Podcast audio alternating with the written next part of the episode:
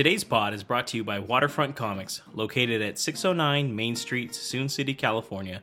Open every day from 11 a.m. to 6 p.m. So if you're looking for a gift for an avid comic book reader or a collectible for a friend, come to Waterfront Comics. John is the guy to see. And if you can't come in person, no worries. Waterfront Comics does ship to home via their email, waterfrontcomics at gmail.com.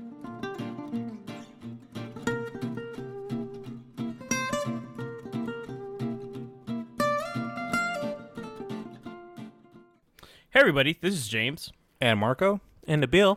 and this is the Movie Pals Podcast, podcast number 69.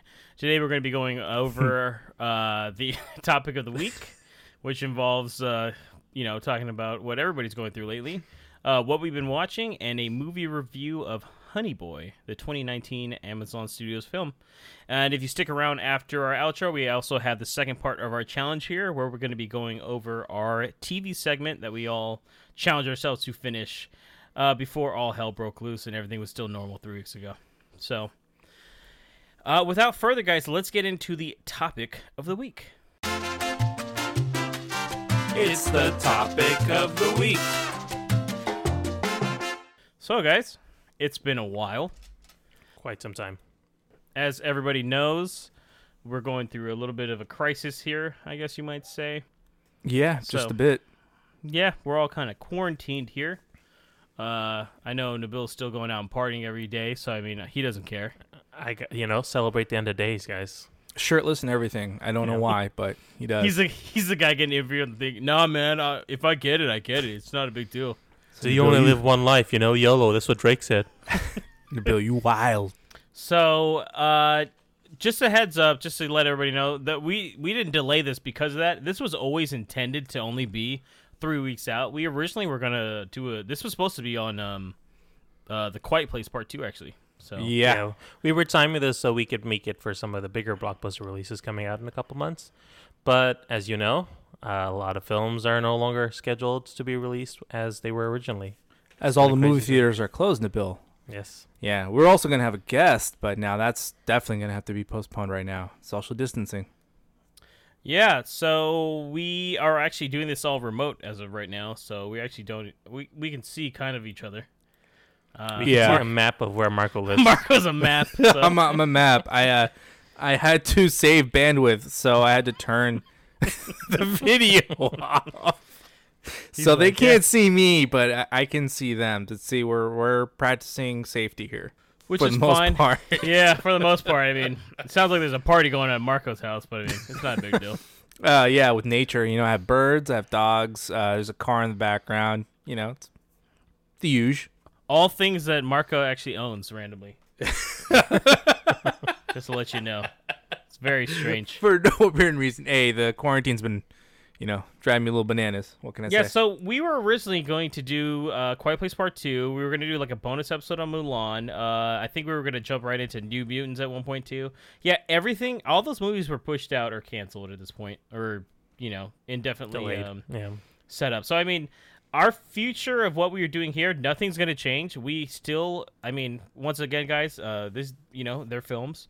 We have, you know, a lot of movies we can go through. Like, this doesn't mean we can't watch things. There's plenty of things on video demand. There's uh, uh, marathons we can still go through. I know you guys tend to like listen to the longer ones when we put ourselves through that. So we do that. And I mean, at this point, we have nothing but time.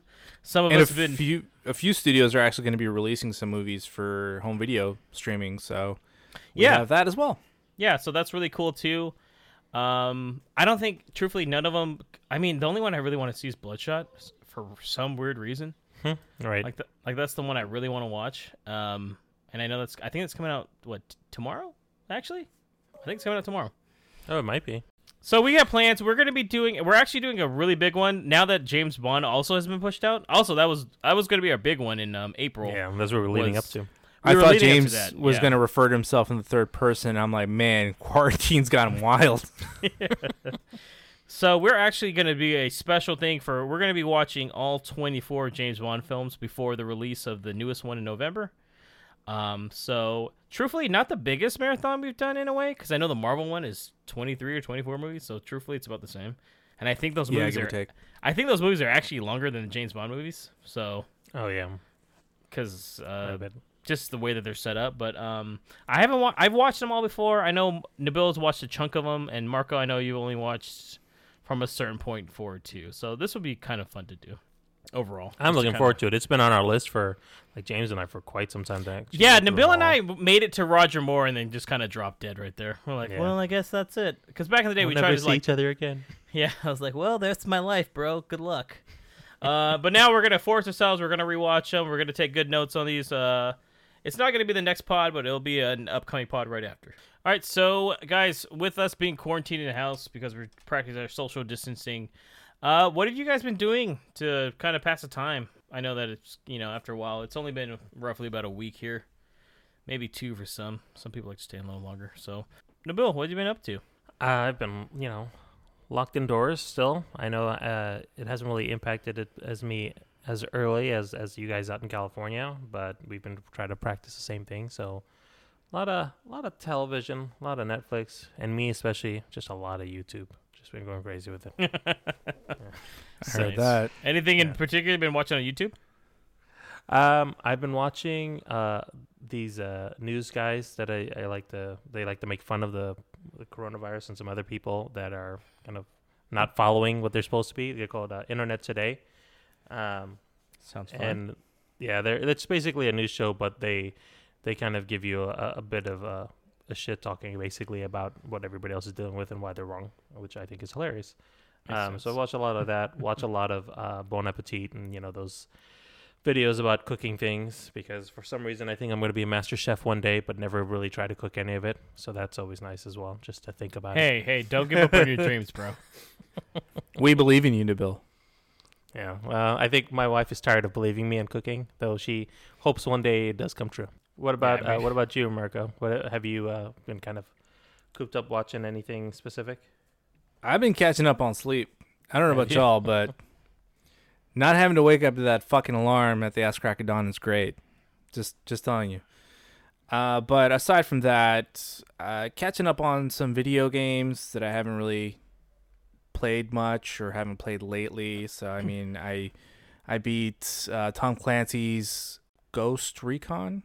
Oh, Question Yeah. mark? Yes, Ghost Recon. I I almost called it the new one, but uh, yeah. And I apologize for the dog in the background. My neighbors, I don't think they take care of their animals too well. So I tried calling Animal Protection Services, but you know what? Haven't heard anything from them. Anyway, uh, that I should add that to my list. Uh, so I, uh, yeah, you know, I beat Ghost Recon, and I went back to playing the Division Two because there's a new expansion that came out. I've been streaming some old shows, keeping up with some other ones that I haven't really been paying much attention to.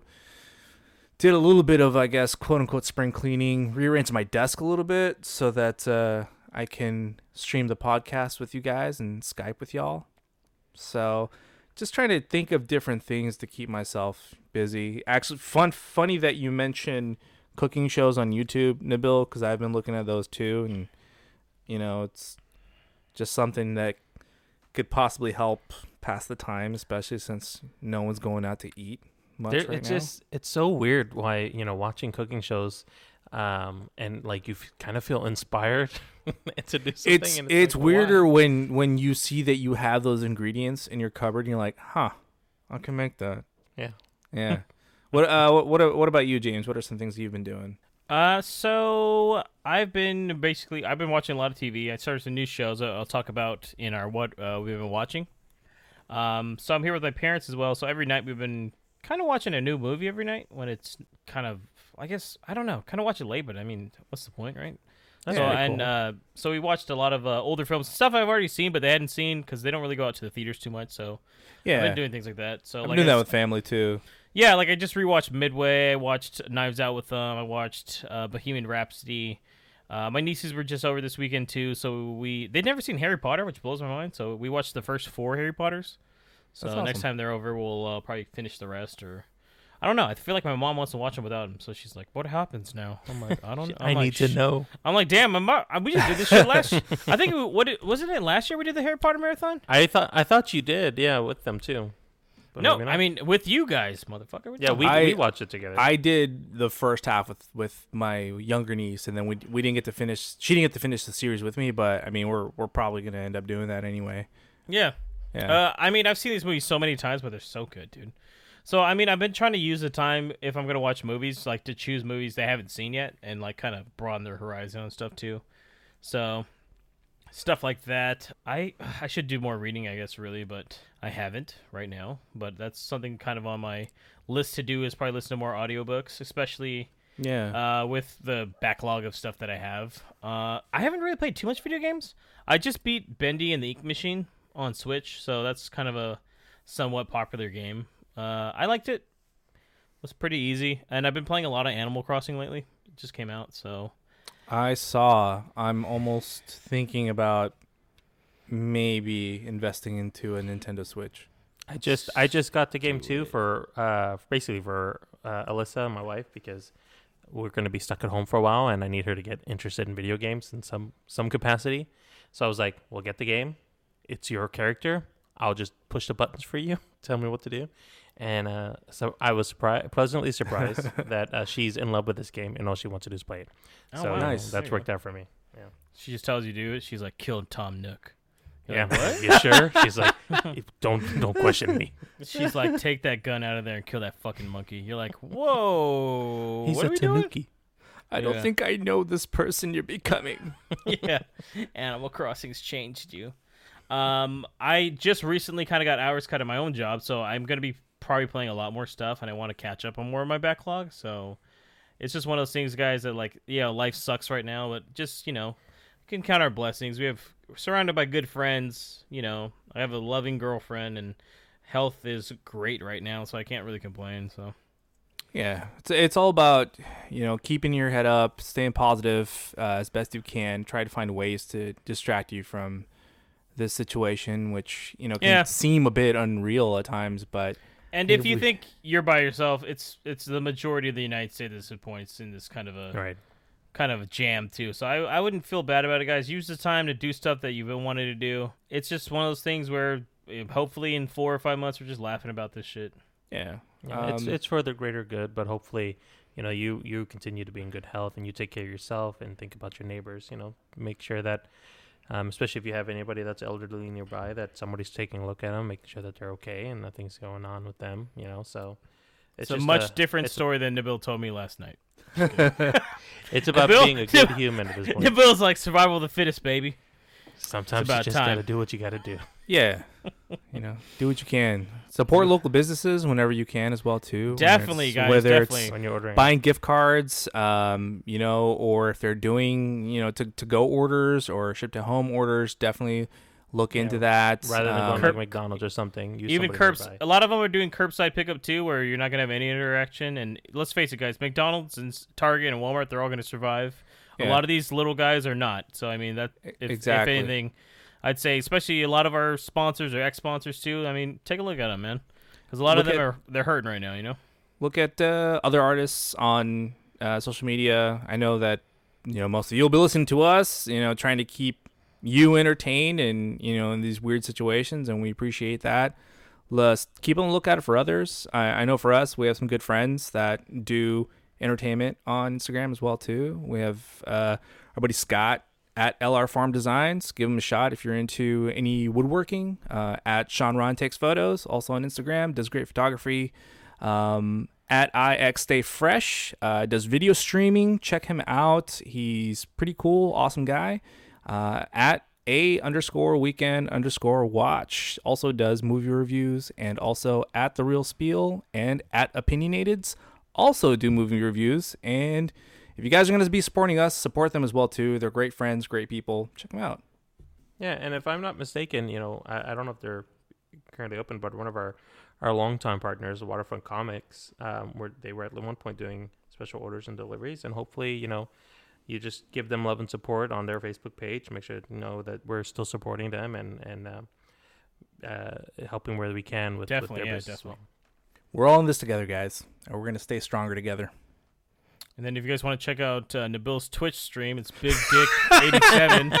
uh, he'll be partying all night, guys. So if you guys want to check that out. Yeah, it's locked, so if you want access, you're gonna have to DM me first. So you're going to have to yeah, throw tokens you, at him. You're gonna have to join uh, Nabil's OnlyFans account to get that password. Shit. All right, guys, let's get into what we've been watching.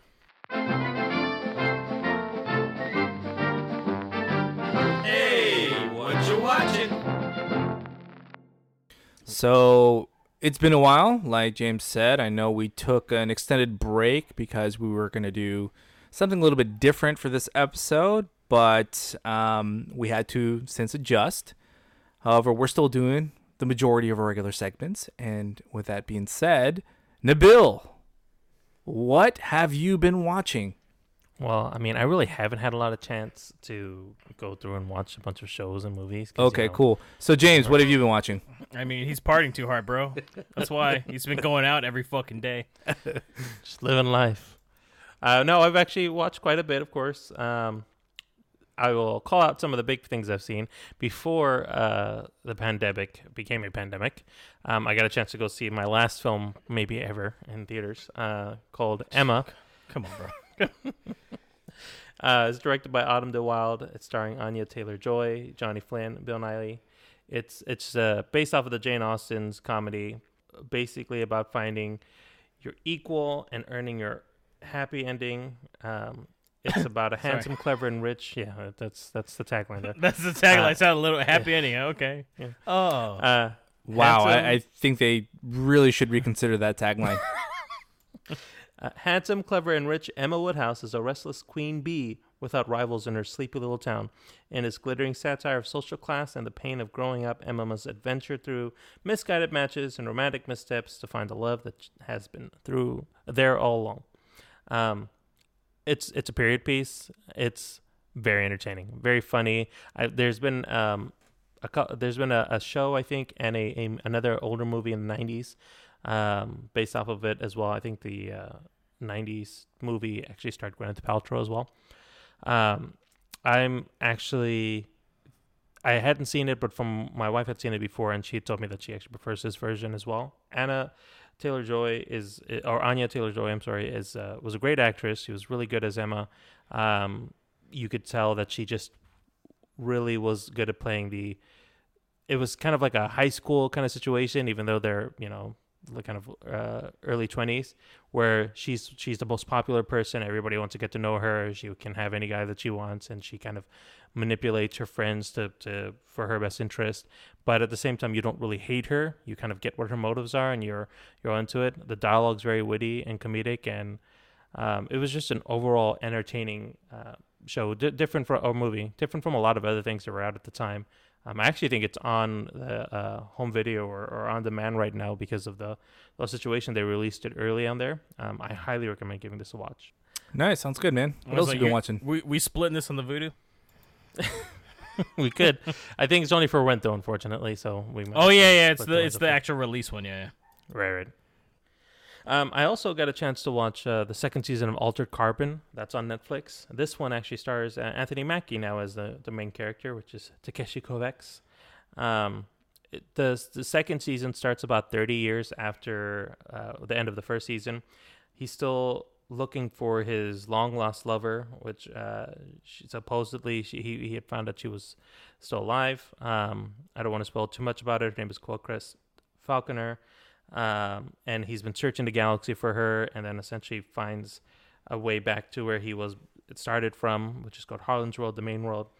Um, finding a good lead on on the main character Quell, but he's getting kind of his past is coming back up and getting haunted by it, and um, of course craziness and trouble ensues trying to find her. I will Mhm. say the season story, it's supposed to be like a love story. I didn't really feel the love connection between uh, the current Anthony Mackie playing uh, Takeshi Kovacs and Quellcrist Falconer, uh, which is played by Renee Elise Goldsberry. But I I will say that the one thing that I really enjoyed about this season was the action. The it was just so well choreographed. The it's like a step up from the previous season. Anthony Mackie is like a badass throughout this whole whole season. Just um, with the kung fu scenes, you know, all the martial arts. Just the, they're, they're using kung fu, they're using swords, they're using you know hand to hand combat, the whole thing, and it's it's visually very striking, um, which is what I really liked about it in the previous season. Um, just just the whole aesthetic has kind of got that uh, steampunk vibe, but also futuristic noir kind of thing, like Blade Runner, and it's it's just a very aesthetically pleasing to the eyes. It's very fun to see the action scenes. The story is okay. It I got lost a little bit midway through. The ending, I got a little confused as well. So Oh, you know they they were trying to get a bit ambitious. You definitely fell asleep. Okay. yeah. yeah. I mean, there there might have been an episode or two where I might not have made it through the whole thing, but said, you know what, I'll just go to the next episode. Nabil woke up. He's like, "What the fuck happened? Why is he black now?"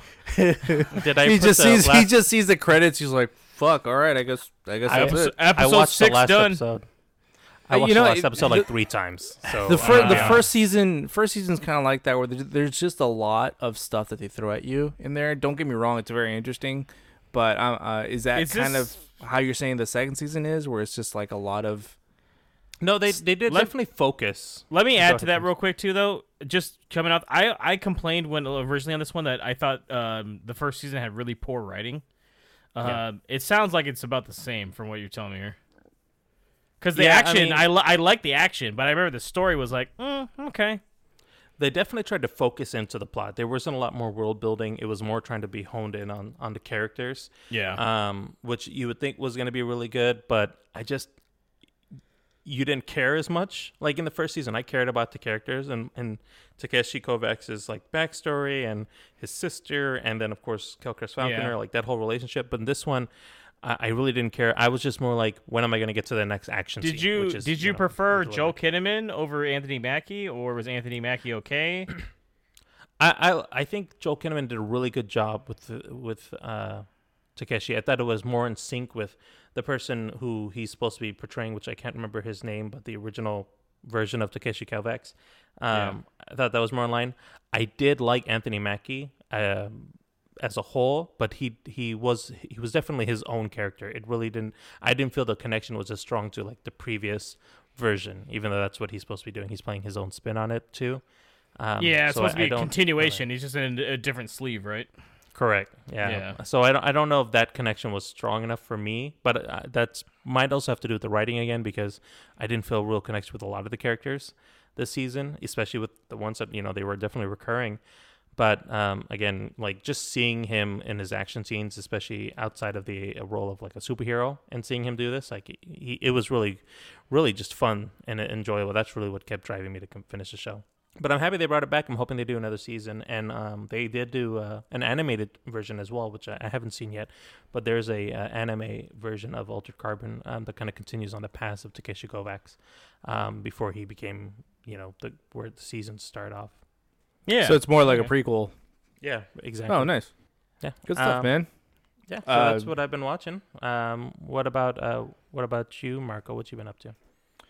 I have been watching, like I said, I'm watching a lot of old stuff, some stuff that we've already talked about on here, so I'm not really gonna comment on that. But I did end up finishing uh, Narcos Mexico season two on Netflix, the original crime drama, and I really enjoyed it actually. Like I said previously when I was talking about it, it pretty much picks up where Miguel Angel, played by Diego Luna, ha- has pretty much accomplished what he wanted to do in in uniting all the cartels into one federation, is what they call it, La, Fede- La Federación, so the federation.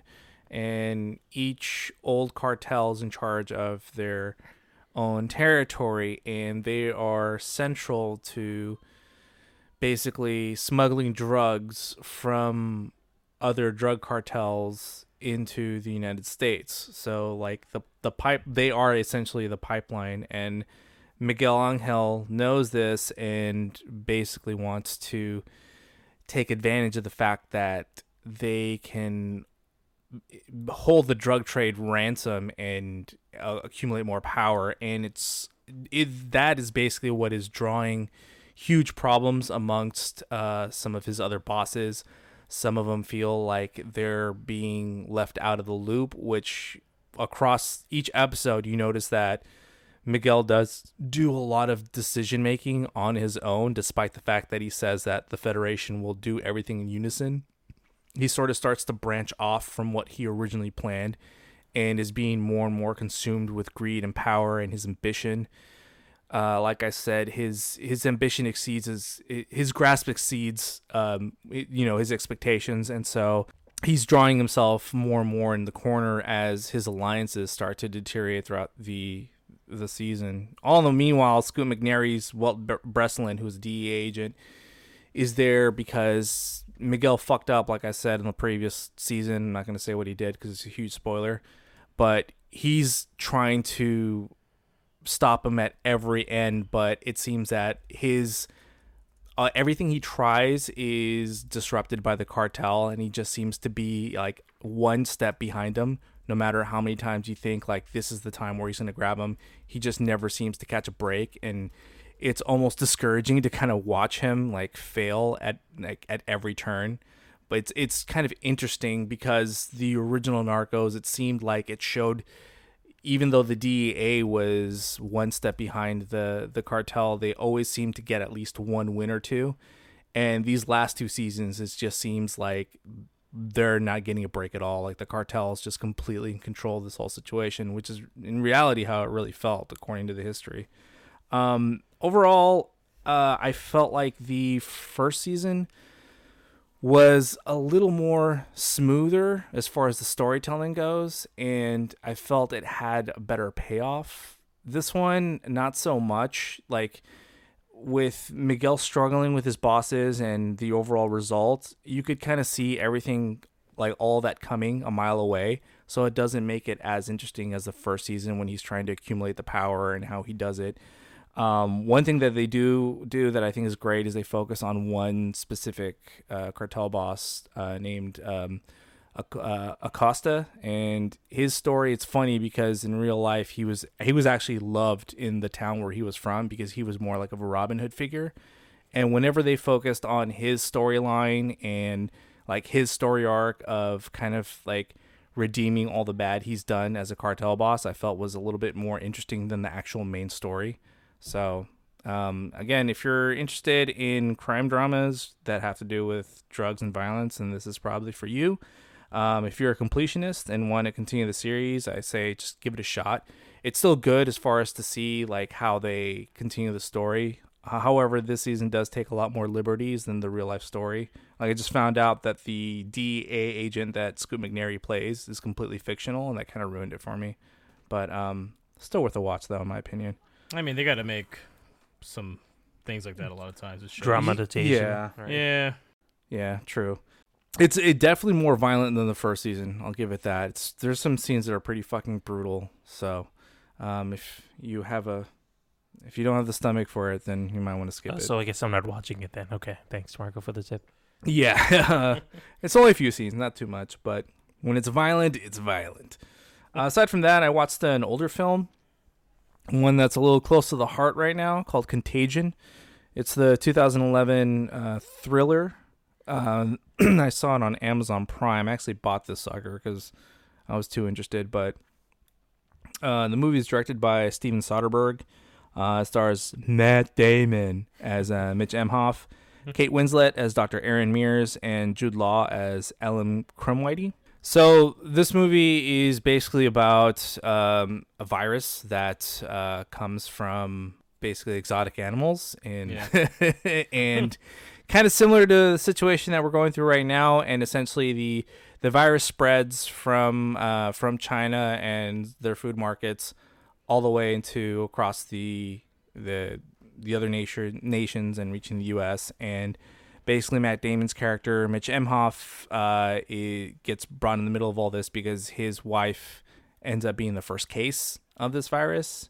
Uh, and then that spearheads Kate Winslet's character, Dr. Erin Mears, to go investigate what the hell's going on. They realize that they can't really stop this virus and they need to contain it and try to find a way to find a vaccine in order to um, to stop the spread and to stop people from dying. All the while, Jude Law's character, Alan Krumwiede, is a uh, conspiracy theorist and is a blogger and trying to undermine uh, the CDC and saying that they're lying and that there's other alternative means to quote unquote cure the virus. I saw this movie because, of course, you know, we're going through what we're going through right now, and it's kind of like a coping me- mechanism, I guess, for me. And it was interesting to kind of see how the escalation of this, though it's a little bit more exaggerated in the movie, like the escalation happens like in mere hours and days versus weeks and months.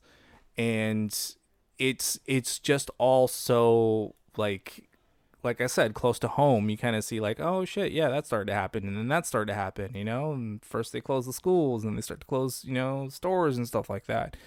And it's could basically considered to be like one of the most realistic iterations of what a pandemic would look like, and it just kind of, you know, in a way, like I said, is a way to kind of like dealing with the reality of things and trying to see that there is some light at the end of the tunnel, I guess. But Some- um, that's, that's bullshit, Marco. You know the best movie is Outbreak from 1995. Don't give me that bullshit, because it's free on Netflix. which that's why. yeah, it is streaming on Netflix right now. man. You want to watch pandemics? You can go. It comes at night.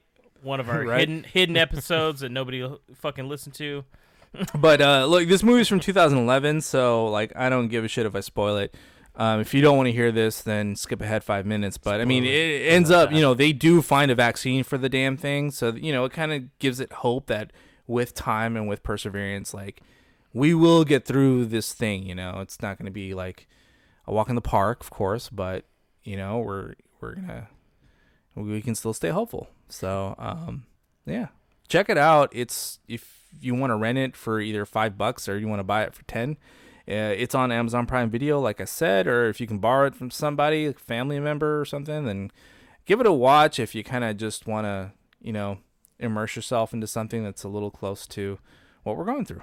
Uh, And- aside and from if, and if you're borrowing it from anyone, please wipe that bitch down. Okay. Yeah, please wipe it. Yes, the person yes. who gives it to you, make sure they wipe it down, and then you wipe it down. And you know they can just leave it either in your mailbox or on your doorstep, like I'm gonna do with James when I return his shit. Well, Uh, aside, sorry, that's my as- personal life, sir. aside, uh, aside from that, I did start really quick the Amazon Prime Video original Hunters, which is the crime drama that stars Al Pacino and Logan Lerman about a ragtag, ragtag team of people um, that are essentially hiring, hi, that are essentially I can't talk right now, hunting down uh, old surviving Nazi party members from World War II, and I gotta tell you, it's pretty damn fucking interesting. I'm not gonna say too much on it right now, as I'm only two episodes in. But watching Al Pacino and Logan Lerman's interactions between each other as Al Pacino shows Lerman's character Jonah the ropes of how to become a Nazi hunter is pretty interesting. The the show takes place during the 70s, uh, which is cool because like I like you know their 70s wardrobe is cool. They use the lingo from the 70s and stuff like that, and it's very violent.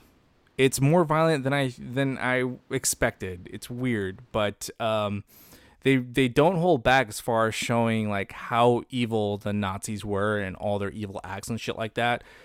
In the two episodes that I've seen, I've already been like pretty much disturbed as far as like all the flashbacks of what these ex-Nazi officers did during World War II and all the the horrible acts that they committed, and it kind of makes it easier when they finally do find one of these officers and puts an end to him because these guys show no remorse. They make it pretty easy for the team to like want to take them out because they're just like, you know, you're not going to stop us. We'll always be here. We're not afraid of you and just basically insulting them with all these like racist, you know, like terms that they throw at them. So it's like, oh, okay, you're not going to listen, then we're just going to take you out. So far, I'm enjoying it, even though the first episode is kind of a, a slow burn. There's a lot of build up, um, a lot of exposition, and it takes it a good like each episode's like an hour and a few minutes long. It takes a good 40 minutes of the first episode until it finally gets to the juicy parts. But once you get over that hump, I say it's it's very entertaining. It's kind of uh it's got kind of like dark comedic moments to it as well. And I say if you're into this type of stuff, if you're into like history, then I say that this is for you. If you're into action and crime dramas, this is also for you. But yeah, that's all I've uh, been watching so far. What about you, James? What have you been watching? Uh, so like I said, I've been watching a lot of things, but I'm gonna just highlight a couple of the big ones here. I started the new show Dave, which is on Hulu, streaming on Hulu, and on FX as well. It's on uh, FX, and then now that FX is on Hulu, you can watch it there. Uh, so Oh, this nice.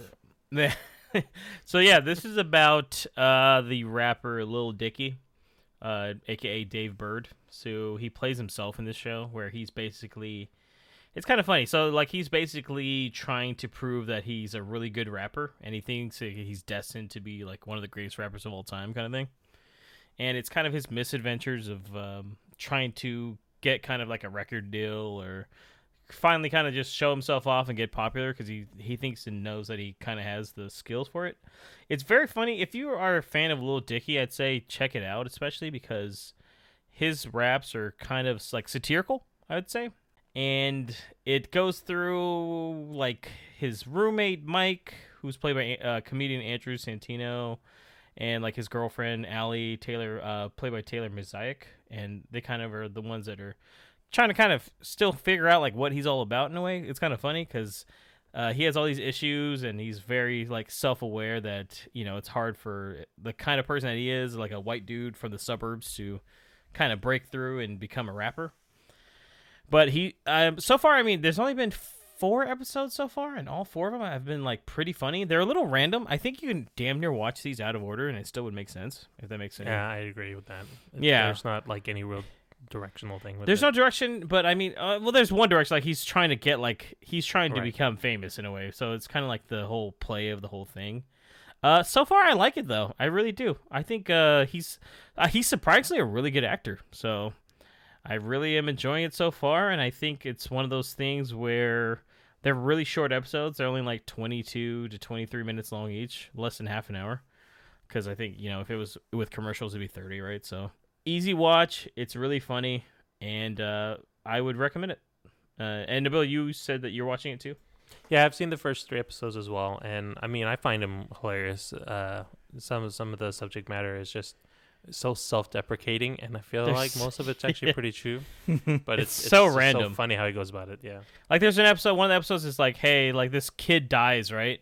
And the at, they're at the school and they're like, hey, man, like he was a really big fan of you. Like, would you mind like coming and doing a rap for him at his funeral? And that's the episode. It's just like, holy shit, Yeah. right? prepping for it. Yeah, yeah, and he's prepping for it, and then Macklemore shows up, and he's like, "What the fuck, man?" So, you know, it's just that kind of shit. It's really random, but it, it works for the show. It's really funny. And that's on Hulu, you said? Yeah, it's on FX, and then if you have Hulu, it's also streaming on Hulu too. FX Nice. on Right. Hulu. Their whole new little uh, uh thing. Oh, that's right. Yeah. Yeah, that's true. Okay, so I also saw a re-release in theaters. One of the last few movies I saw in theaters before uh, Marco decided to keep us indoors. Uh, I actually went with I went with Mikey and uh, Marco to see this one, where we all shared and fought the Rona together.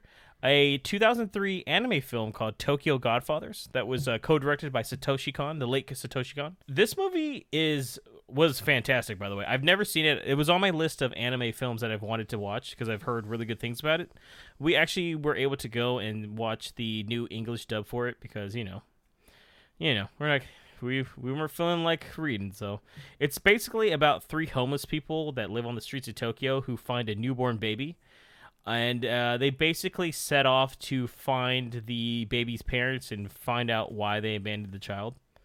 And this movie was really good. I liked the animation in this one. I liked the overall story. It has a lot of heart.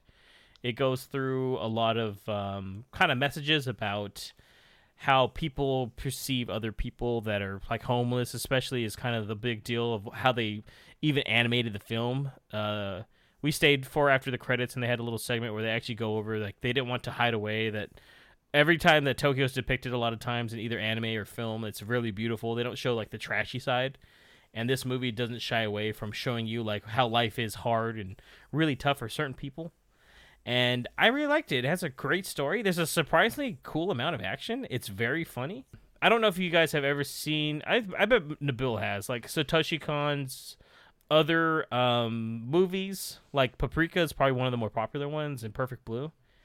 And I'd only have seen Paprika before, and I think I I remember even seeing that back when I was in uh, college, and I was like, this is really trippy, you know, because he does a lot of movies. He does a lot of sequences where like there's things in people's heads, but this one is more of a, a grounded story. and I really appreciated that. I'm I'm really glad that we got to see this one. It has a really yeah, it's good it's a story. very good movie. I, I agree with like everything you said. Like from the themes, from the messages, it's great. Like the whole thing about uh family as well too, and about acceptance and how like family can be like whatever you make it as well. Because these are three like homeless strangers that have no familiar connection to each other, but Mhm. yet are the closest thing to that each one has as as family and as going through these hard times. They go through it together but yeah, it was it was great. Animation was awesome, and uh, the the the realism of of Tokyo, like the city itself, is almost like a character, which is great. Um, I'm glad I, I ended up getting to see this one. I'd never seen um, this director's work before, and I'm I'm glad I got a taste of it with this movie. Um, like James says, give it a shot if you haven't seen it. Definitely. And the last thing I saw was the actual final movie that I saw in theaters, guys. I went and saw Onward, the latest Pixar film. That I guess I can say it now. Like you can actually buy this movie now. That blows my fucking mind. And it's gonna be streaming on Disney Plus. I want to say next Friday. Yeah, Oh, I next Friday. April third. Yeah. Yeah, Okay, April third. So if you want to see that on Disney Plus, uh, because unfortunately, because of the virus, this movie uh, shit the bed. So it's one of the lowest uh, profiting uh, Pixar films since The Good Dinosaur. So, and which is really unfortunate because this movie is really fucking good, by the way. I don't know if you guys have heard about this or not, but it's basically like set in a like a, a normal world where these magic used to be around, but when people started inventing technology, it basically disappeared. Like people were like, "Well, why the fuck would I like create fire when I can just turn on like a stove or something?" Right? And it's kind of funny in a way, like, "Oh, that makes sense, right?" And the movie's almost set up like a Dungeons Dungeons and Dragons adventure, if that makes any sense. that that sounds about right. Yeah, so basically, a it's about two brothers. It's about a kid named Ian, played by uh, voiced by Tom Holland, and he's about to turn. I think it's sixteen or seventeen. I don't remember, but it's one of those ages where he's about to, you know, become a. I think it's sixteen. So he's he's about to be turned sixteen, and his they live. He lives with his mom, Laurel, who's played by Julia Louis-Dreyfus, and then his older brother is named Barley, played uh, voiced by Chris Pratt and they uncover a wand or a staff basically that their late father left for them to take a look at when they had turned 16 the staff itself has a resurrection stone on it that's supposed to resurrect him for a day so that he can finally meet and see how his sons are. Because uh, he died because he got really sick when um, right before ian was like or right when ian was born pretty much. He was sick and he died shortly after. So they bring him back only half of him though unfortunately the uh, spell doesn't quite work. Something happens and only the bottom half of him is alive or walking around. And so what's nuts though is they basically are like hey we have to find another phoenix stone to get the other half of him obviously right? So they only have 24 hours to do it. And it's really good. So basically it's not just a movie about like brothers bonding and kind of realizing because barley's like an older brother. He's already out of high school and he he's kind of seen as kind of like a failure or a black sheep of like just everything because he's kind of weird right? He's all into like their version of dungeons and dragons and ian himself is just kind of like trying to find himself. And he's um, very much kind of not very like outgoing but he he's kind of a loner and you get that kind of feel for it so.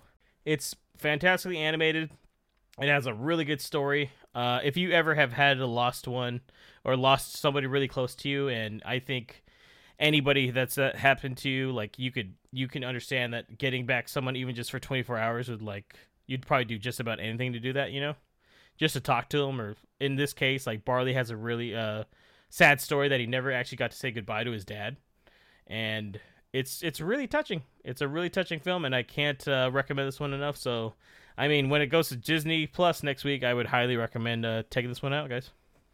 Yeah, definitely gonna watch that one. It seems very interesting. One I want to add to my list. Yeah, and like, don't get me wrong, it's not just all like all serious and that. It's very funny too, by the way, of course, with that Pixar kind of flair. And unfortunately, it just sucks that it came out right at the cusp. I mean, I'm shocked this was one of the last few ones that didn't get like pushed out, but uh, yeah, it's just one of those things. And um, I really, really enjoyed it, and like I said, check it out. But that's everything I've been watching, guys. Right on. Got a nice little plethora of movies here. So, guys, let's go on to our main review now of the film Honey Boy. No, no, no, no, no, no, no, no! And cut! So, where do we start?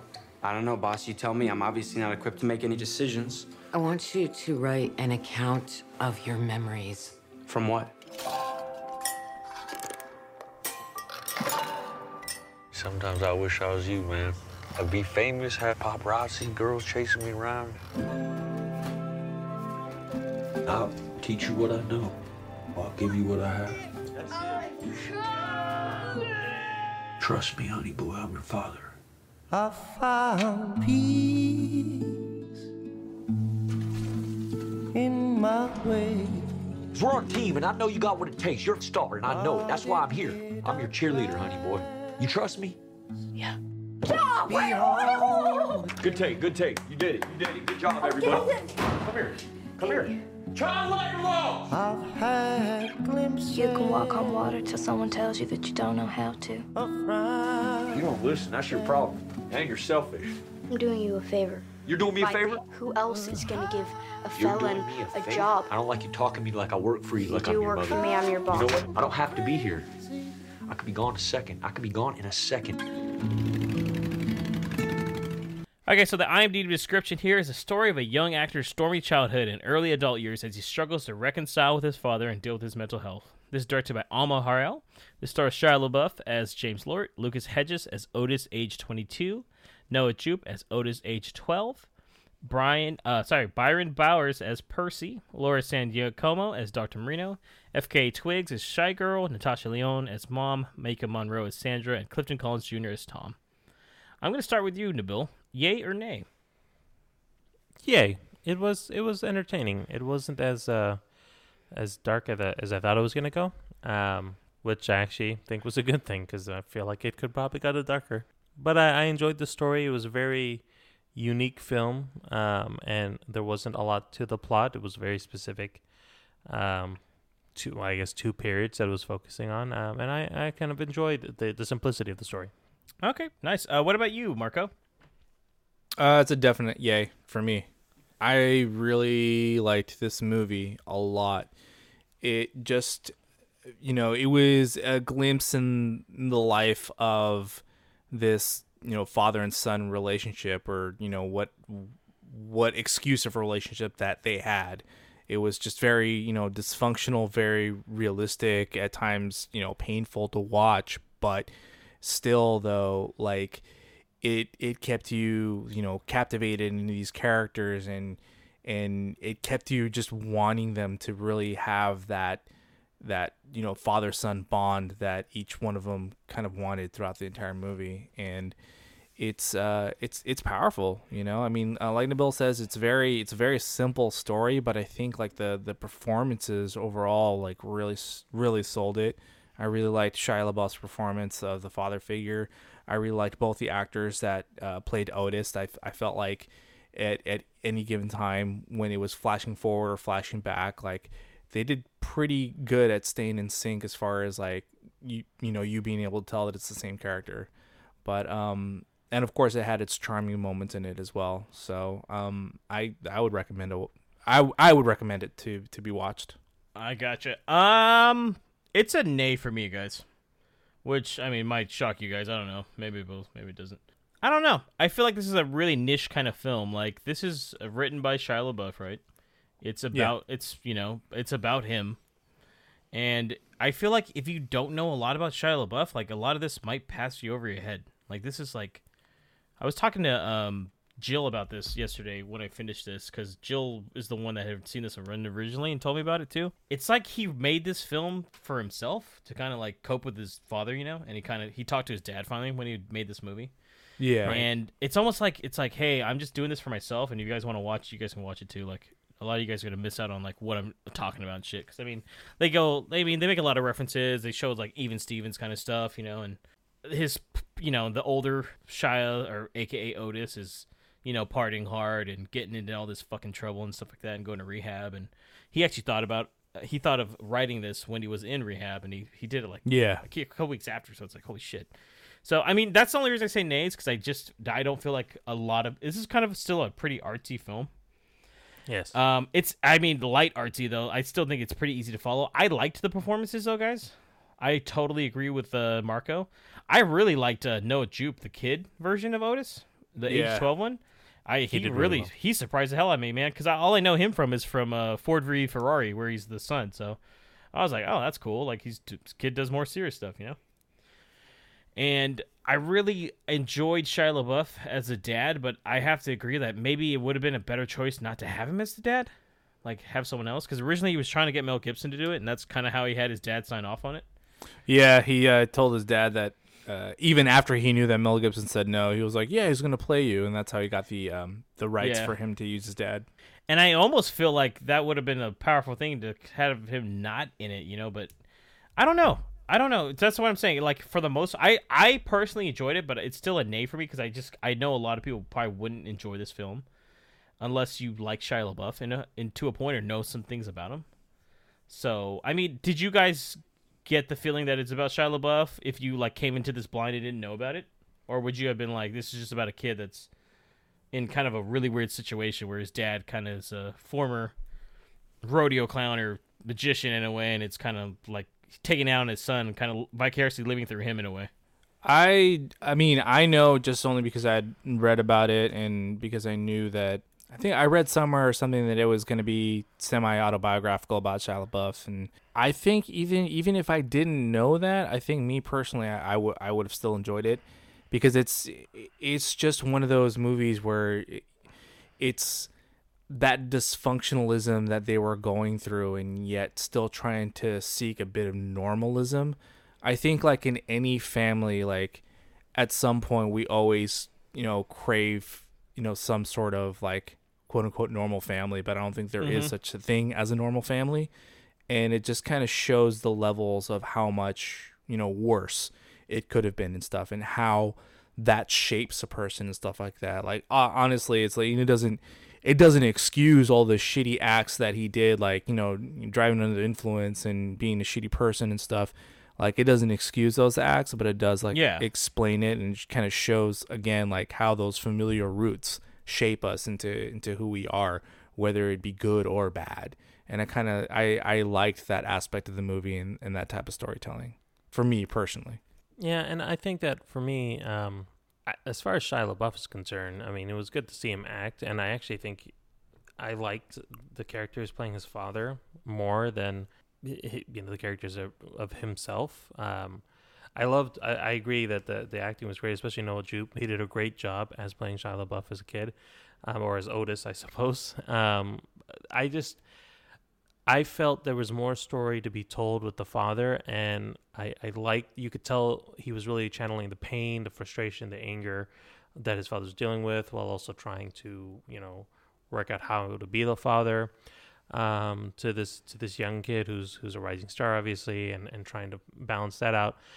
I I think one where the film really does falter is that if you're looking at it from a perspective of saying, "Oh, this is about a, a boy and his and the relationship with his father," I didn't I didn't really feel that connection. I felt more like it was about the father, um, and and what he was going through, but they didn't delve too much into it because I didn't really get to know too much about him outside of what was kind of surface level there during the few few uh, what weeks maybe that the film takes place um, in the past at least, and then I didn't feel like there was any real connection being made. I think there was a forced connection being attempted uh, between the two, but and maybe that's just really how how the relationship was. But I never felt that they they ever got to that point of of you know building that kind of relationship. Like they love each other, but it's not. It didn't really seem like a fa- any kind of real reconciliation about a father and a son.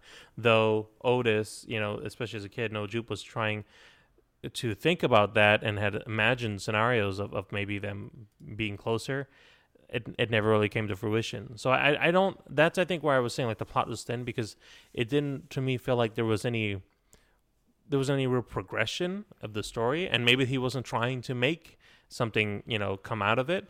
But i never felt any growth i never felt any any real I- yeah. Uh, but uh, uh, but I idea. think I think that's the I think that's the the point, Nabil, is that the Right. like hi, him accepting the fact that that's all it it will it will ever be. That's all that relationship will be is them making deals with each other and agreements, and it would never be a regular father son relationship. It would always just be that there was oh there would always be something in the middle separating them, and it's about more of him kind of like coming to terms with that and not Right. um and not their Having relationship evolving yeah because that doesn't always like happen you know like i don't think that the relate that the whole thing was their relationship was going to grow into something better and that would be the growth you see in the movie i think that would just always stay stagnant and it was just Yeah. how you you cope with it type of thing that's I- how i, saw it Yeah, I mean, I, I I have spoilers down there, but truly, there's nothing you can really spoil about this movie, guys.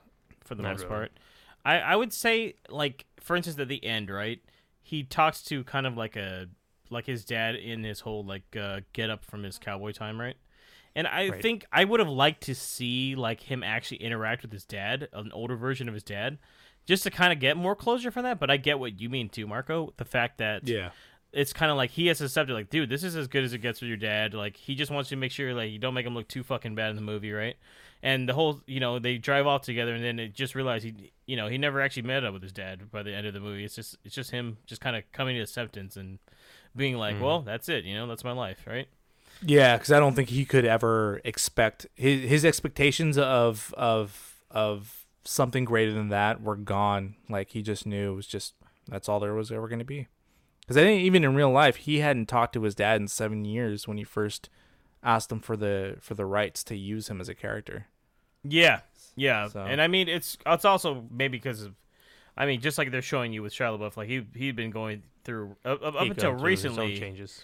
Yeah, he's he went through a lot of uh, strange public things too. I don't know if you guys have seen, Yeah, but uh, this is definitely not one of those. Uh, I mean, it's like both ends of the sticks here is pretty sharp, if you know what I mean. Like, okay, Yeah. So, but I mean, hey, I like Shia LaBeouf. Like I said, uh, one of my favorite films from last year, especially if you guys liked his performance here, and if you haven't seen him in a while, uh, Peanut Butter Falcon, it's a fantastic movie, and um, it's one of those movies where I think it's kind of him reemerging into the scene of like trying to get back into some, you know, some decent films outside of uh, you know, can't all be Eagle Eye. So, and I think though that for the most part, I, I like I said, I liked it. It's just one of those things where I just I I'm with Nabil though. I just kind of wanted a little more. And it, it the movie's very short. It's actually less than an hour and a half because it you know it's like an hour twenty something and it cuts the credits. I'm like, God damn, really? And it's Yeah. I, I mean, literally 10 or 15 more minutes, maybe a little bit more of him at the uh, rehab facility would have even been what I'm looking for. Or some more sequences with Noah uh, Jupe's character when he's Otis as a younger kid, too, might have helped. Like, hey, this is him and struggling with more stuff as a kid. And um, I kind of want to see more of like his stuff with uh, the girl that he's with and like what was kind of the more of the significance with that, too. I, I get it, James. You wanted to see him on the set of Transformers with Optimus Prime and Megatron. Well, I mean, they show you one of the scenes from. Uh, no, y- yeah. yeah, I know. in the beginning because no, Shia LaBeouf famously always says no a lot in his movies. In so- that movie, yeah. Yeah. I thought that was pretty cool. yeah, and I mean right off the bat there you can tell it's oh he's supposed to be. He actually gets his mannerisms pretty good for somebody that's only like ten years older than him. I was like oh shit. Yeah. I think, But yeah, this- I I, I yeah. agree with you that I wish that they would have shown a little bit more with his older version and at the rehab center and stuff. It it seems like they sort of uh w- like weeded away from his progressions towards the end of the movie. Like it, they showed a lot more towards the beginning and then it sort of like was put in the background later on in the movie.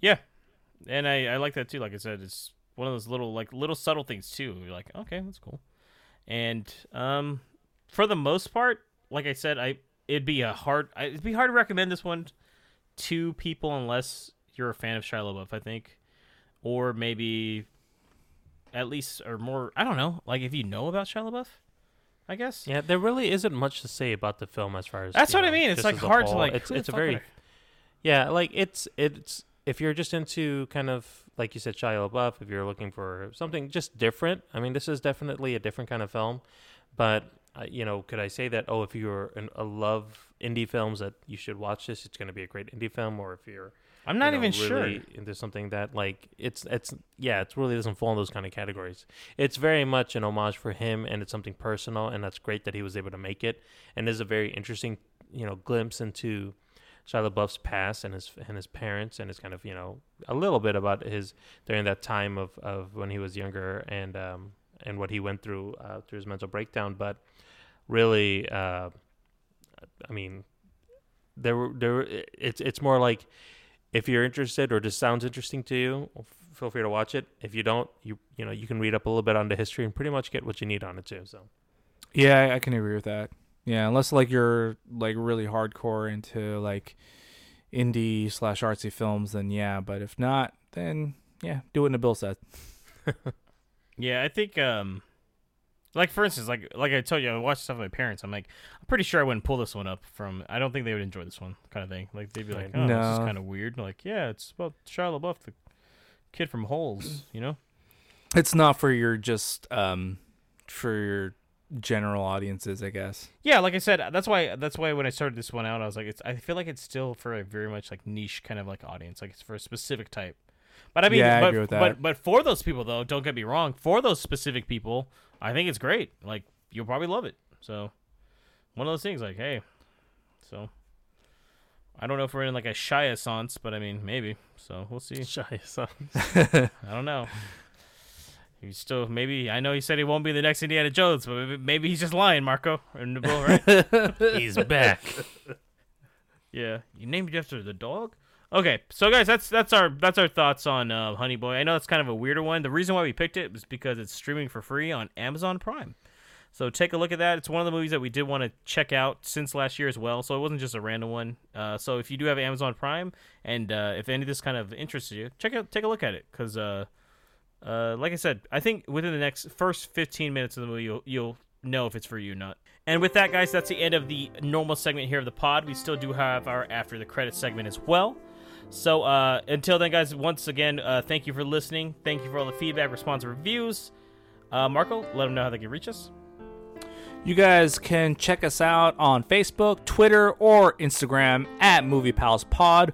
Also, if you listen to us on Spotify, Google Play Music, SoundCloud, or Apple Podcast, hit that subscribe button and you'll never miss an episode. And guys, uh, like I said, we have some movies on the horizon coming up. The next one we're going to be doing, I'm not actually going to reveal it yet until we uh, do it. I don't want to spoil this one. I feel like this one's too special to spoil. So episode 70 is going to be a very different one from what we do normally. So I know Marco has nonstop been talking about it, so he's nothing but excited. So Yes. uh, uh, listen for that one, guys. That's going to be in two weeks. So like we're back to our regular schedule. You're not going to miss out on any Movie Pals podcast stuff. We're still here. Uh, and like I said, since you guys have, you guys, everyone has a lot of time on their hands, except Nabil at this point. Uh, shoot us some recommendations. Really. That is right. Nabil- Let us know what you want us to review, any of your uh, old school favorites, or anything recent that you've seen, and we will try to check it out. All right, guys. So let's go. Keep moving on now, and uh, listen to the outro, and afterwards we'll be right into our after the credits.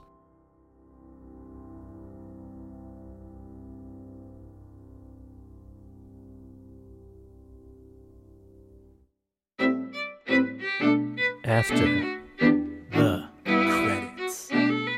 All right, guys. So after credits here, this is our second segment of this one here, two of three. Uh, last first one we did, guys, we did our audiobooks on that, and uh, we might have talked a little bit too long. Apologize about that. This one will be a little cleaner for you. Don't worry, we're not going to reveal the entire thing that we did, but we're going to tell you how this went. So this time around, guys, was to watch a TV show. By the time, I mean, little did we know three weeks ago that we probably could have done four TV shows and at the time, up, yeah. and actually still had time. We didn't know we'd be living through the apocalypse. So. Well, that's true. Yeah. Well, not. I mean, it could once again could be worse. Could be worse. We could look outside and Nabil could be riding on a stallion and killing people. so The Walking Dead is real now, guys. Nabil's just still, still with his shirt off.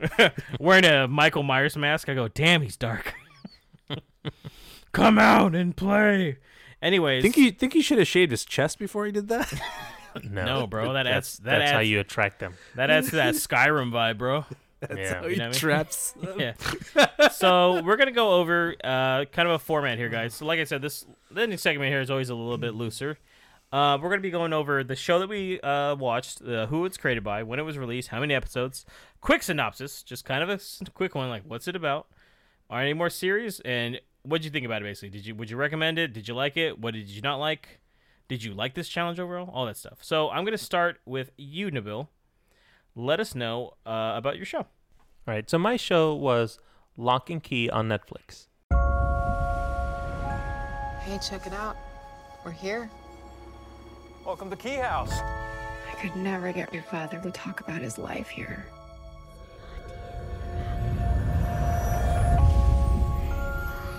My kids need a home. Does it have to be this home? Hello? Are you my echo? Yes, yes. Key House is filled with amazing keys. Listen for them. They whisper.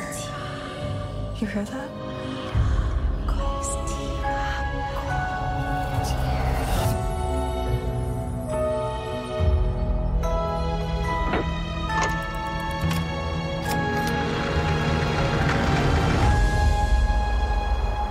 This was created by Meredith Averill, Aron Eli Coleite, and Carlton Cuse. This actually came out this year, 2020. Uh, it's about 10 episodes long. Uh, give you a little synopsis on it, uh, straight from Netflix themselves. After their father is murdered under mysterious circumstances, the three Locke siblings and their mother move into their ancestral home, Key House, which they discover is full of magical keys that they may be connected to their father's death. As the Locke children explore the different keys and their unique powers, a mysterious demon awakes and will stop at nothing to steal them. From Carlton Cuse and Meredith Averill, Locke and Key is a coming of age mystery about love, loss, and the unshakable bonds that define family.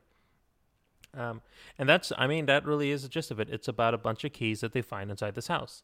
Um, and you learn the mystery of what each, each key does, kind of the past about their father, who who is a key. Um, that's his last name. And oh, I was like, what the fuck?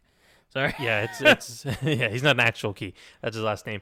Um, and something tragic happens to the father, and they move into his old childhood home. And this house has, um, like I said, a bunch of keys. It's a pretty traumatic thing that the the family goes through, and you kind of are are with them through that journey, which they I think they handle very well. Um, but also it's a bit lighthearted with like mystery and intrigue about the keys and what they unlock and and what what the situation is while continuing with what like what's the reason behind behind his house what's going on with the people around them Is uh, Um, sorry, I don't I don't mean to interrupt you. Uh, is this like a horror story or? it's so it's not quite a horror story but it does definitely have some horror elements to it Okay. um, there are definitely moments where it's kind of like shocking and you don't expect it and there's some a few jump scares here and there but it really is more like i'd say uh, a scary teenage show almost. Maybe a little leans leans harder into the pg-13 but there isn't any like you know blood or gore or anything. It's more on the thriller ass side of it. Um, and it's it there's it's really interesting because it's very much about like the bonds of of the family the that's there. It's a mother and and their three kid her three kids um and what they're going through to deal with the trauma that they've had in this new place um and these keys kind of help add to learning about their past and also just exploring a little bit and finding ways to be happy through the trauma and I, and I think it's uh, actually was a really good show um they do have a second season planned, uh, but nothing's been scheduled yet. Um, again, it is a bit of a teenage mystery, and with some uh, some of the added horror elements. Um, honestly, if you're into something that you're looking for is a little creepy, but not too overly scary, um, and again, if you're a big fan of like mystery and intrigue, this is definitely a show I could recommend for that. It's it's a different take um, that I think especially like young adults will really enjoy, um, but families could enjoy together too, and not s- expect uh, anything that's you know not age appropriate. I would say you know just enough Yeah. uh, scares into it. I got you. Uh, let's. was- Uh, I would say hold off on telling us if you like the challenge. Though we'll do that at the very end, by the way. Yeah, that's fine. But if you're, uh, I mean, so that's overall, would you recommend it to? I mean, like you said, you'd recommend it if you're looking for that. But um, okay. I mean, Yeah, it was it was an interesting show. Um, I definitely want to. It it's very long episodes. Um, hour and long, right?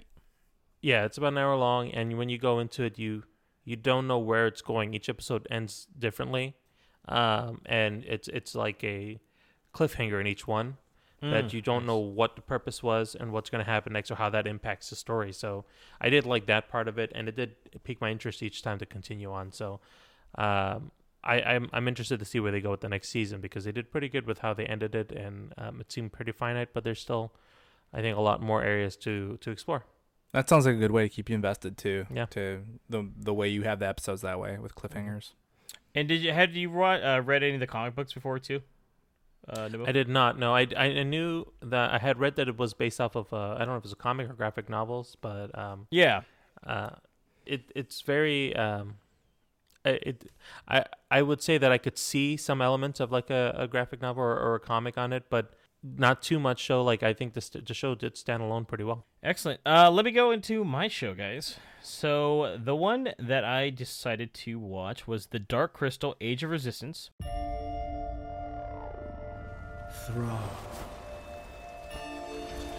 At its center, the crystal of truth, the source of all life.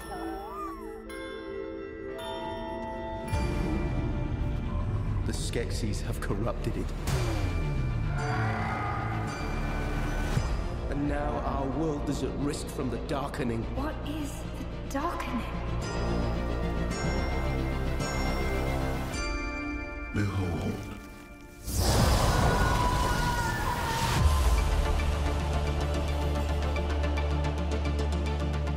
I saw something. A vision. You read too many stories. No, this was real. Everything the Skeksis ever told us was a lie. And now everyone and everything is at risk. created by Jeffrey Addiss and Will Matthews. This was released on August 30th, 2019, and it is 10 episodes long.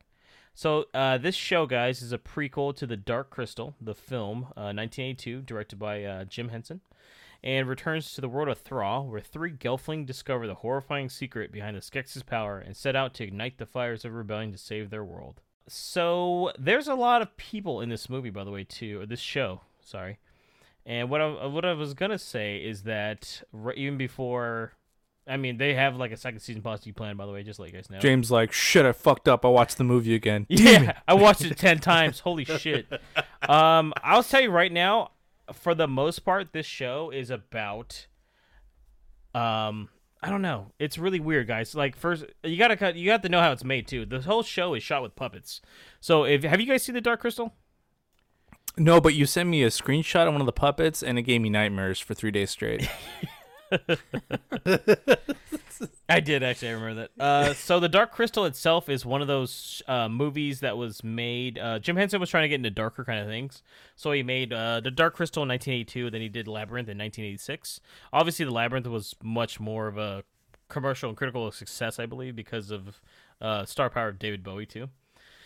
But the Dark Crystal, I've always had a soft spot for, and I've seen several times. And it's it's this movie basically t- explains to you the kind of events that happen that lead up to that movie, and um, so that's like I'm saying. There's actually possibly a second season they're planning, so it doesn't quite lead up to the movie, but it gets pretty close to where it's at.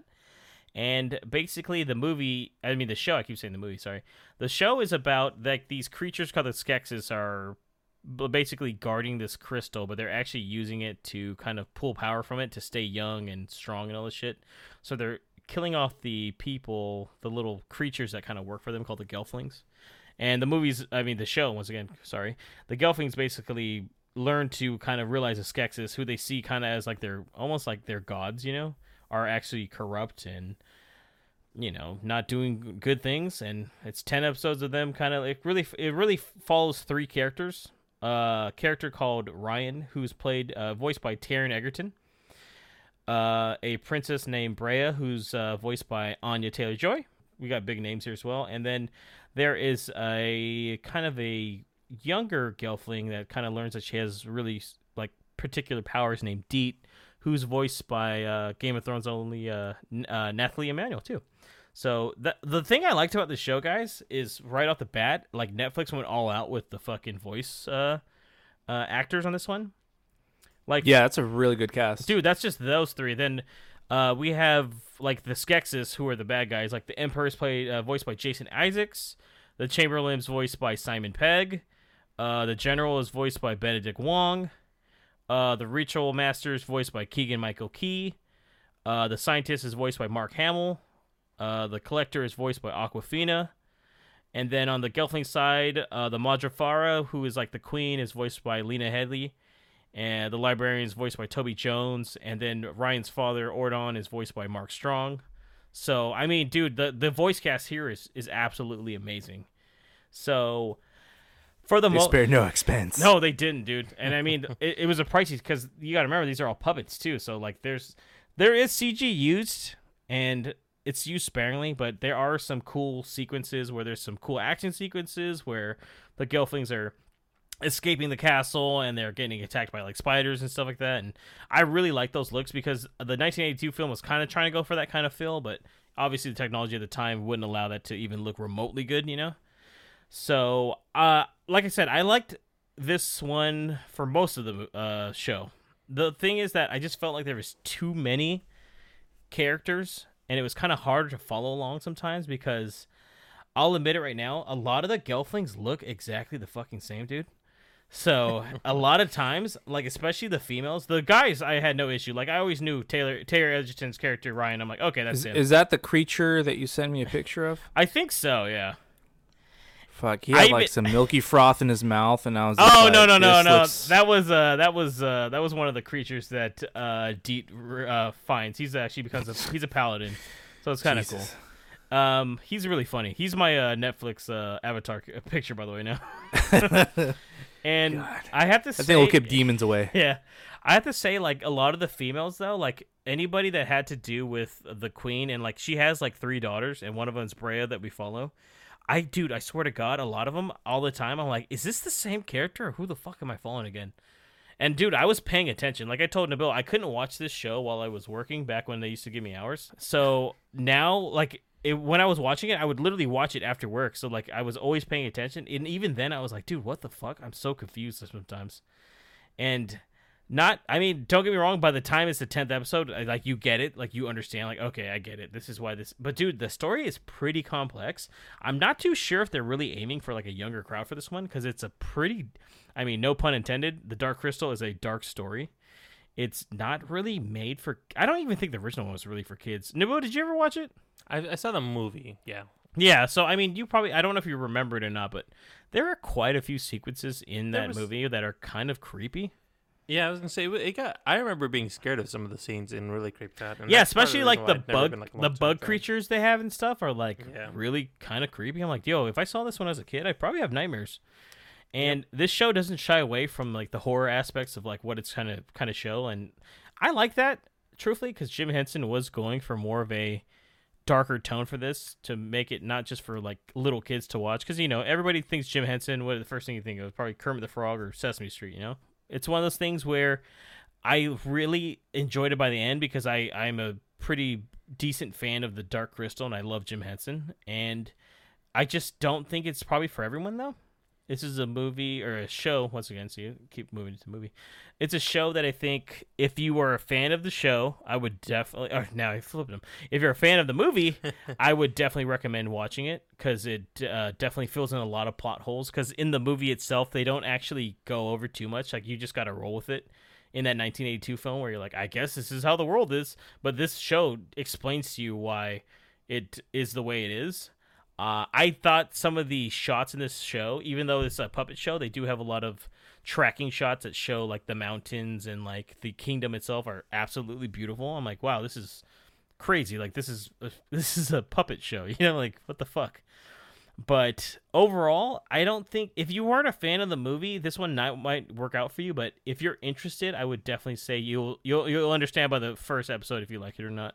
It's not for everyone, but uh, for the most part, I thought it was pretty good. So Yeah, I haven't seen either, but I'm I'm interested in watching them just because it's you know, you know Jim Henson's work, so I'm I'm a fan of his, so I'll definitely want to check it out and Yeah. see if it's something that I'll enjoy. And once again, uh, just like uh, Nabil's show and uh, my show, both were are streaming currently on uh, Netflix. So take a look.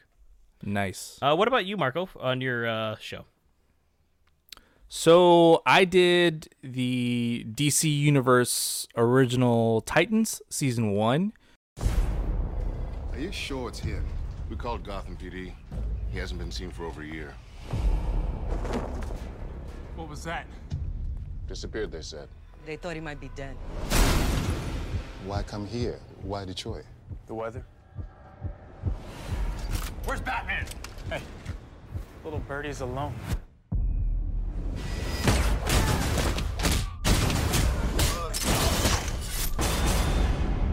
Let's just hope the hell he's passing through.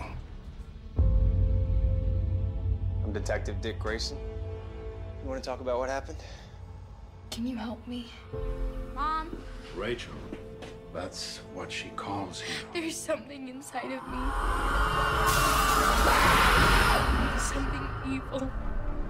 Nothing bad's gonna happen to you, don't worry. Taking care of a kid is complicated. You know that better than anyone. I know how healing it must be doing what Bruce did for you when you lost your parents. What happened between you and Bruce? Guess we had different ideas of how to do the job. It's created by Greg Berlanti, Akiva Goldsman, and Geoff Johns. It was released in 2018 and it has 11 episodes, which is a weird number to have, in my opinion, It for is. a TV It is. show.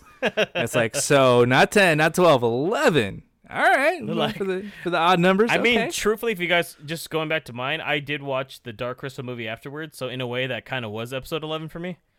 you watched it 10 times? Yeah, basically.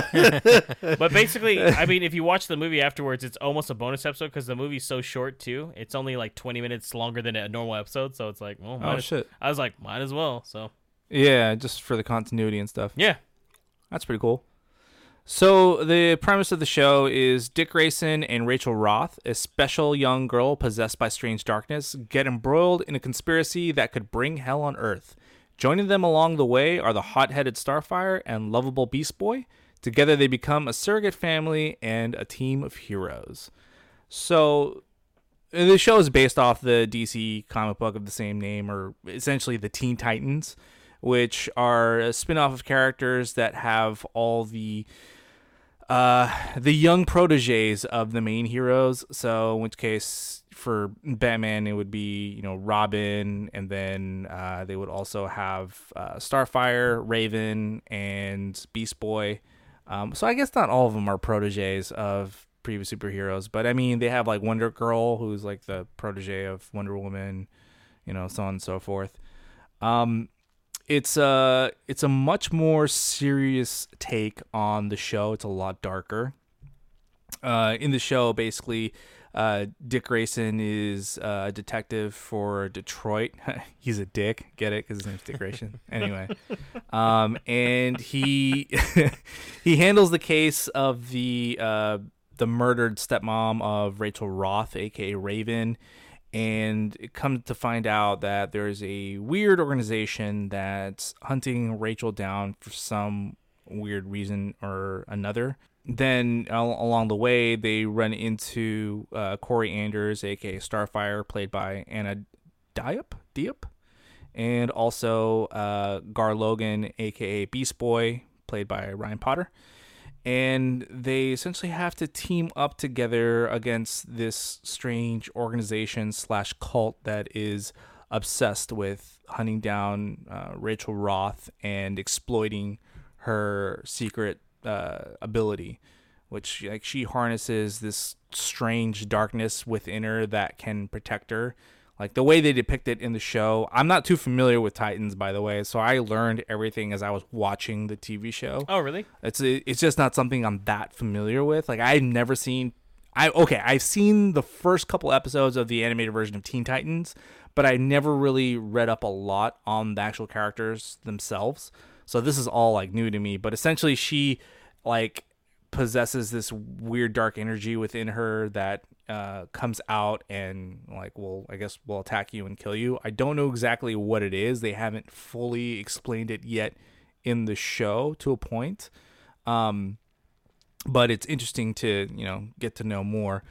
Um, so I like the the show overall. Uh, I thought that it was very well done, and I went in kind of with a little bit of a low expectation because the trailer didn't do it justice. Um, what they do with Dick Grayson, Dick Grayson, aka uh, Robin, uh, played by Brenton Thwaites, I believe is how you say his name. Yeah. Uh, I like the way he portrays Dick Grayson and Robin. He's detached himself from Batman at this point, and he's ventured off on his own. He had like a fallout with Bruce Wayne Batman because of who he felt he was becoming. Like Robin says that he's been enjoying the violence way too much, and he felt like that was taking over him a lot.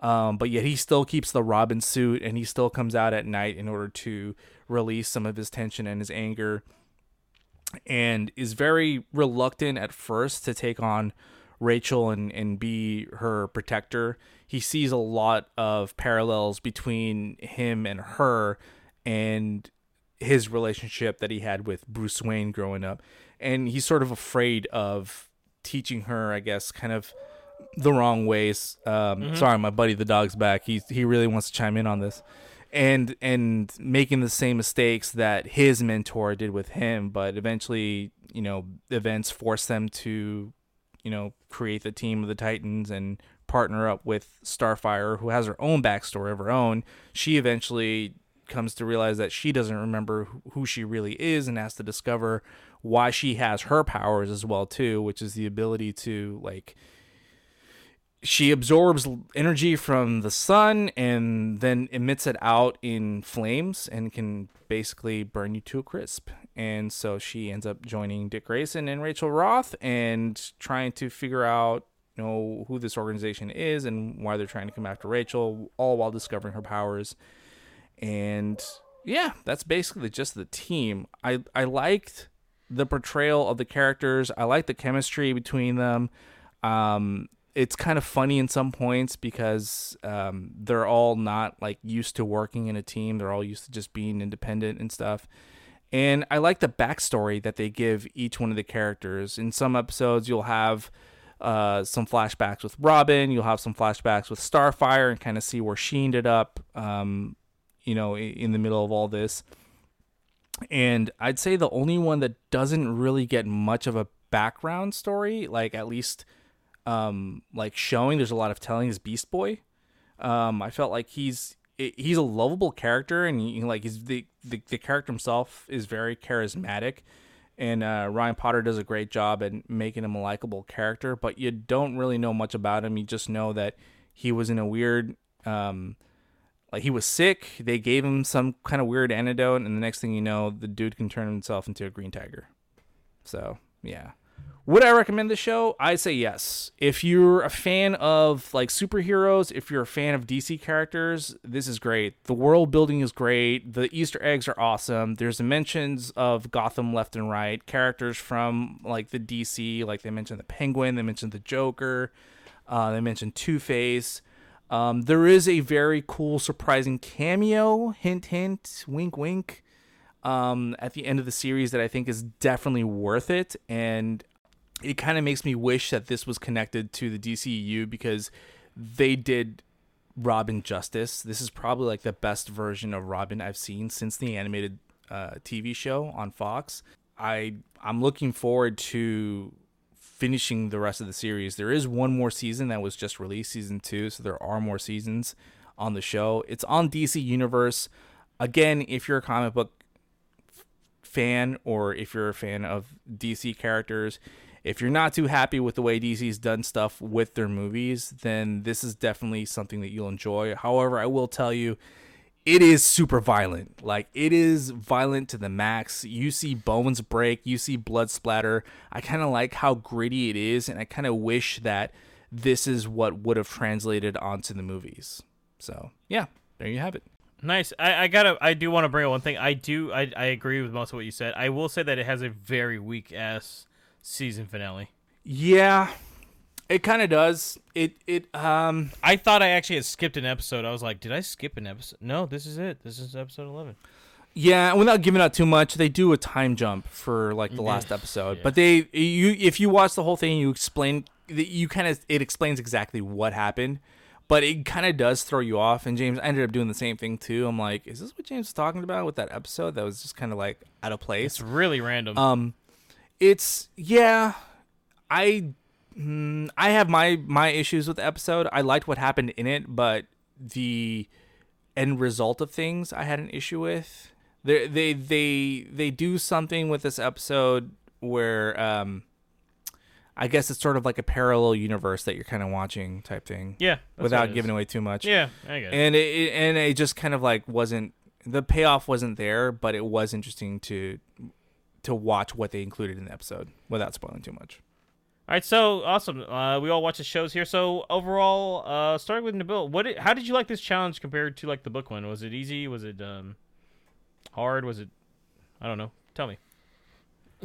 it was a good challenge. Uh, honestly, it helped push me to watch a show I probably would have otherwise put off, kind of like with the book uh, challenge. So I, I actually finished the the shows quicker than I. You I thought I definitely would. did. Um, you, I gotta say yeah. this to everyone. Mo- Nabil was ready like a week ago to shoot this thing. He's like, "Dude, I'm done. what else we doing?" I'm like, Oh, "Damn." shit. I remember I was like, Yeah, I "Damn, he's already done with everything and the movie." I got I got into it, you know, knocked it out every night, and and um, I think that was really good because even now with what's going on, I'm having trouble trying to figure out well, what do I want to watch? Do I really want to watch this to spend the time on? You know, it kind of keeps you focused to to s- stick to one thing and and you know uh, get through all of it. Right on. Uh, what about you, Marco? I really liked it. I thought it was cool to kind of find something new that you've been putting off for a while and kind of sit down and say, hey, you know what? I'm just going to give this a chance and, and watch it, especially something being new. Because uh, oftentimes we get lost into, you know, just our regular shows and wait until like a new season comes out. But it's nice to just give like a brand new show like a chance and, and watch it from the very beginning being a huge fan of comic books, I guess, helps too. And this is definitely one of those shows that I've been wanting to watch for a while, especially hearing you talk about it, James. And I'm glad I finally got to start it because now I'm, I'm excited to watch more. And I'm also excited to explore more of uh, the shows on uh, DC Universe. So, yeah, I thought it was great. Nice. Uh, yeah, for me, guys, I gotta say this one was harder than the book one because, uh, much like bill, the book for the book one, I knocked that one out quick. Like within four days, I was like done. This one, I think, because it was such a strange show, dude, it was just harder for me to really get into it and like knock it out. I had to find myself that I was like, hey, like tonight you have to watch an episode or two, and uh, you know, it's one of those things where I was like, fuck, I gotta like get on this shit. So this was a little harder, but just like Nabil though, I gotta agree. Like this forced me to finish a show that probably would I would have probably watched only a few episodes at a time over the course of like six months probably, and total Yeah, same here. and totally not understood the fucking plot by the end of it. I'm like, okay, I guess, right? That's cool. so uh, other than that, man, um, it was fun. It was still fun. I, I like that I, it kind of forced us, even though in a way, like I've been watching other shows during this, and I think that's what was taken away from it because of all the issues going on and stuff going on right now. I was like, shit, we could have. Same. I, I will say, as far as like the toughness of the challenge, I, I kind of agree a little bit with you, James, where it was a little harder because you're at home, you have more choices versus an audiobook when you're, uh, at least for me, when I'm away from my Mhm. home and I have less of a, uh, of a choice, I'm like, no, I'm going to do the audiobook because I have nothing else to do. So yeah, I mean, it yeah, kind of it was a little harder. Kind of worked out for us then in a way that we chose that Yeah. audiobook first because it might have sucked to do the audiobook like last. Like now you got to listen to an audiobook, guys. Go. I would have just Right. read in my room. You would have been like, I'm just gonna actually read a book. Okay, so our last one here, our announcement is our last segment, a segment, segment. Good God, our last segment of our little challenge here is, as you guys know, if you've been following along, is a video game. So what we're doing here, guys, is basically the video game itself is uh we had to complete a video game in we have two weeks to do it. So for most of us, I think for all of us, truthfully, it ain't gonna be a big deal anymore. when we set these up originally, this was kind of like, hey, with our busy lives, we have to like find ways to do things, and now we're like, actually, probably could do two. But uh, so hey, we're gonna stick to it though. It's been a fun little segment, but our ending segment for our after the credits segment is going to be a video game challenge. Our criteria is we have to do a game that is at least 10 hours long to beat. We're using the website howlongtobeat.com to verify that. And uh, also, guys, you have to beat the game. Do not not beat the fucking game beforehand. So, like I said, Nabil was talking about Cuphead at one point, and I was like, Blood, you are crazy. Good luck. I've already failed at this challenge. yeah, so I was like, oh my god. Uh, the game has to have like a story, so Marco can't choose uh, like Tekken Seven or fucking Tetris. Like, okay, we get it. You played Tetris for Fuck. hours. He's like, guys, can we get a quick break? I need to figure out my game now again. Uh, and we want to choose a game that you had like haven't played before, I mean, if it's a longer game and you only maybe like uh, you know, a lot of us have a backlog. We might have just started it and played maybe 30, 40 minutes. That's fine. I don't want to find out they like found. I was like, yeah, I played half of it like a year and a half ago, and I just beat the last part. No, just do a new one, dude. So, uh, with that, guys, uh, let's go to you, Marco. What game are you going to be playing here? And uh, I will. What console is it onto, or computer? I will be playing the game The Last of Us on PlayStation 4, a game that I've been putting off far too long, and a game system I've been neglecting far too long as well. Nice. That's the PlayStation 4. And uh Nabil, what about you? I'll be playing uh, Control. Came out in 2019 by uh, Remedy Entertainment, and I'll be playing that on uh, PlayStation 4 as well. Mm, disgusting. All right, so uh, I'm gonna go ahead and I will be playing uh, Luigi's Mansion 3 on the Nintendo Switch. That's I, adorable. I almost feel like I should have played So an cute. Xbox One, just to be like, hey, it runs better on that. By the way, actually, Control runs best. If anybody wants to know, on PC. You're gonna be making uh, Luigi noises. Actually, you play know what I could have chose? I could have chose Half Life Alyx, but that would be fucking insane. Jeez. You'll Sixteen probably be done with it by tomorrow. a 16 hour VR game, I'm pretty sure I wouldn't. So, all right, guys. So with that though, uh, just to go over everything we did there, uh, that was our end of our uh, TV challenge, and we're now moving into the final segment for the video game. So in two weeks, you will hear our progress, and we should have all beat that game. I think out of the three, I think I'm most jealous of Marco because I would love to experience The Last of Us all over again and pretend I've never played it.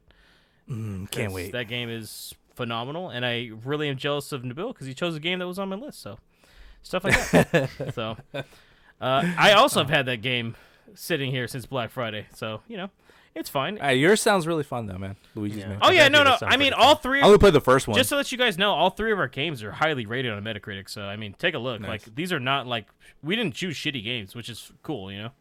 And Yeah. I just, uh, as you guys probably know, I just beat Luigi's Mansion one and two uh, last uh, winter. So I mean, I recently just beat him. So Nice. And guys, if you if you want to join us, also feel free to pick a game and join the challenge. See if you guys can beat it in two weeks. it should be more than enough time for a majority of people. So Yeah. with that though, guys, this is James and Marco. And Nabil. Have a good one.